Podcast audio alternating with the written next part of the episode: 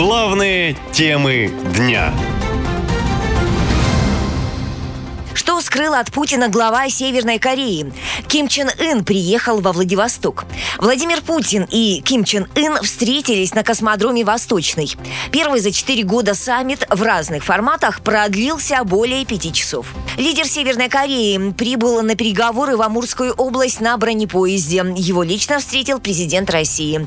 Гости провели экскурсию на космодроме, показали образцы новейших ракет. Закрытая часть встречи уже с министром обороны Шойгу продолжалась полтора часа. Затем Путин и Ким провели беседу тет-а-тет.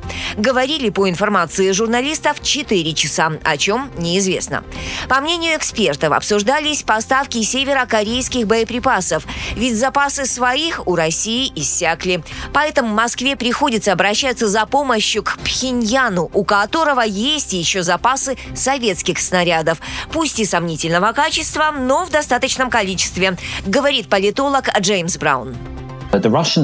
Россия использовала огромное количество своих запасов артиллерийских снарядов в конфликте против Украины, и ей необходимо их пополнить. Именно этого Россия добивается от Северной Кореи, наряду, возможно, с каким-то другим вооружением, например, противотанковыми ракетами.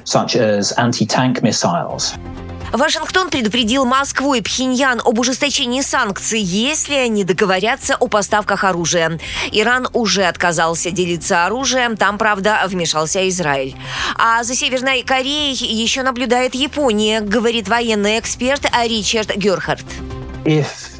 Если Северная Корея будет поставлять артиллерийские снаряды, мы можем ожидать ответных действий со стороны США, а также Франции, Южной Кореи и Японии. Проблема в том, какие ответные меры действительно возможны. На Северную Корею уже наложено столько санкций, она так мало взаимодействует с другими странами. КНДР существует в режиме санкций целых 73 года. Первые экономические ограничения США ввели в 1950 году, после начала Корейской войны. Вашингтон тогда обвинил Пхеньян в начале военных действий. Впоследствии запрет на любую торговлю Северной Кореей расширился на поставки оружия. Также запрещен экспорт и реэкспорт в страну товаров и технологий двойного назначения. Последний раз меры ужесточили в прошлом году. Россия же находится под западными санкциями не так давно, после начала СВО. Углубление сотрудничества Москвы с международным изгоем Северной Кореей вызывает у россиян неоднозначную реакцию. Корея не очень интересная страна в плане э, свобод. И дружить с ней – это быть похожим на них, наверное, я не знаю, как-то так. Я бы лучше предпочел дружить с более развитыми странами, демократическими. Могу в чем-то не разбираться, вот, но я думаю, что, в принципе, мы движемся со Северной Кореей в одном направлении, так что, думаю, у нас есть какие-то взаимные, какие-то выгодные точки для роста. Но власти настроены оптимистично. В честь прибытия Ким Чен Ына был дан официальный обед. Гостя угощали, среди прочего, пельменями с камчатским крабом, ухой из белого амура и таежной брусникой с кедровыми орехами. Во время обеда лидеры двух стран обменялись тостами. Вот что сказал Владимир Путин.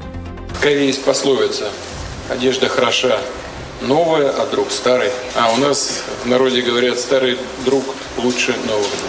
Эти народные мудрости в полной мере применимы к современным отношениям между нашими странами. Хочу предложить тост за дальнейшее укрепление дружбы и сотрудничества между Российской Федерацией и Корейской Народно-Демократической Республикой.